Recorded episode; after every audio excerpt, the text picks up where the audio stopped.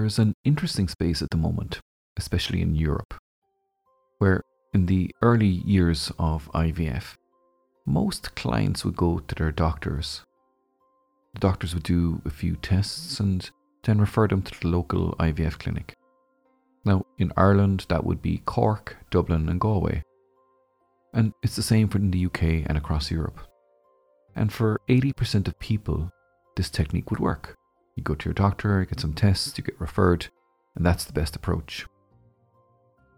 What about the other 20% of people?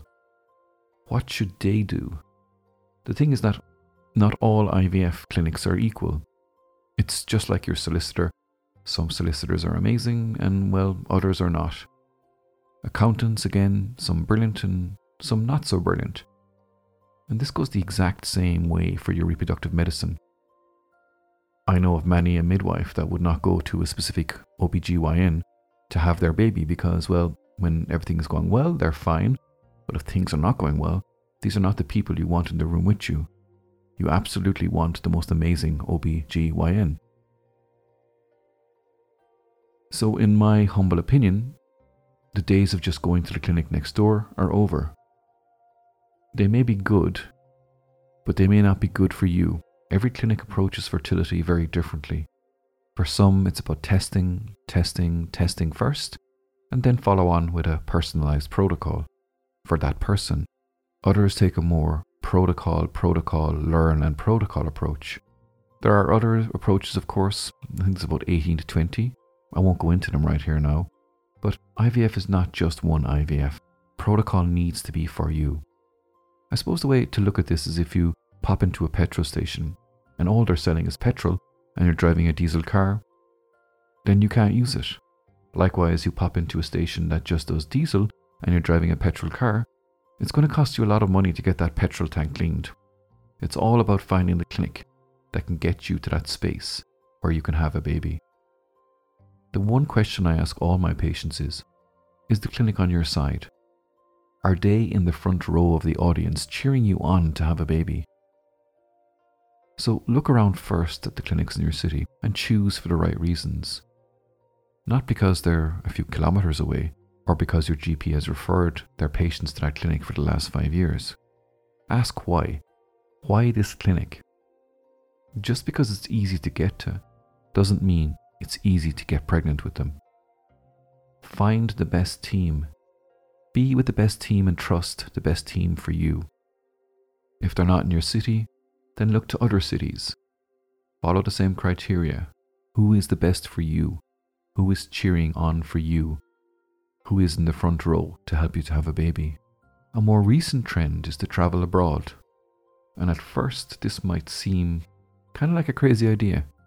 And for 80% of people, it definitely is. For 15%, it's a 50 50. But for 5%, it's an absolute must do decision. So, when might you be in the 20% of maybes and must do's if you've had multiple failed IVF cycles with no reason?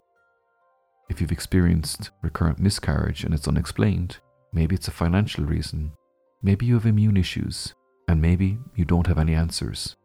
And there are a few others for me. These are the main ones. So you're going to hear me repeat this over and over again like a broken record. There is no such thing as unexplained, just poor diagnosis. And some of the best clinics are not in Ireland. They're not even in the UK. And depending on what issue that you have, there are clinics that specialize in very niche areas of infertility, and they have amazing skills in these areas. In my own clinic currently, I have clients going to Athens, to the Serum IVF clinic. I'm a huge fan of their work. I've clients in Prague, mainly for financial reasons, and yes, it's cheaper, but not because it's cheap. They have amazing results there. So, the best advice I can give you is here. If you love to travel, if you love getting on planes, then go. So, the mind part of this podcast. I'd like to talk to you about work life balance, where I'm seeing so much stress and anxiety in my clinic. And there's a very simple question to ask yourself Is there ever a time you feel a little bit overwhelmed a little bit stressed, I want you to imagine for a moment if your stress or if your anxiety could talk to you. What do you think it would say to you? So just pause for a moment, take a breath, and listen to that wonderful, amazing insight of your inner voice. What is the stress and anxiety saying to you right now? What is your stress and anxiety asking you to do? For me, when I ignore my body, it lets me know. Honestly, it screams at me, shouting at me and asking me, Why are you not listening to me? Why are you not listening to me? Why are you not taking care of yourself right now? Why are you giving yourself such a hard time over this? Why, why, why? Our bodies will tell us when it's not happy. We start to experience fatigue, insomnia. We tolerate people less. Our immune system becomes compromised. And then suddenly we're forced to stop. We get sick, or maybe we experience pain. It's so important to clarify your wants and needs, especially on the fertility journey. Without this, you're truly spinning in circles like a Tasmanian devil, and you know what that looks like. So pause, breathe, and allow yourself the space to just take care of you. I look forward to speaking to you again soon, and if you like the show, do subscribe to our podcast. It really does mean a lot to us.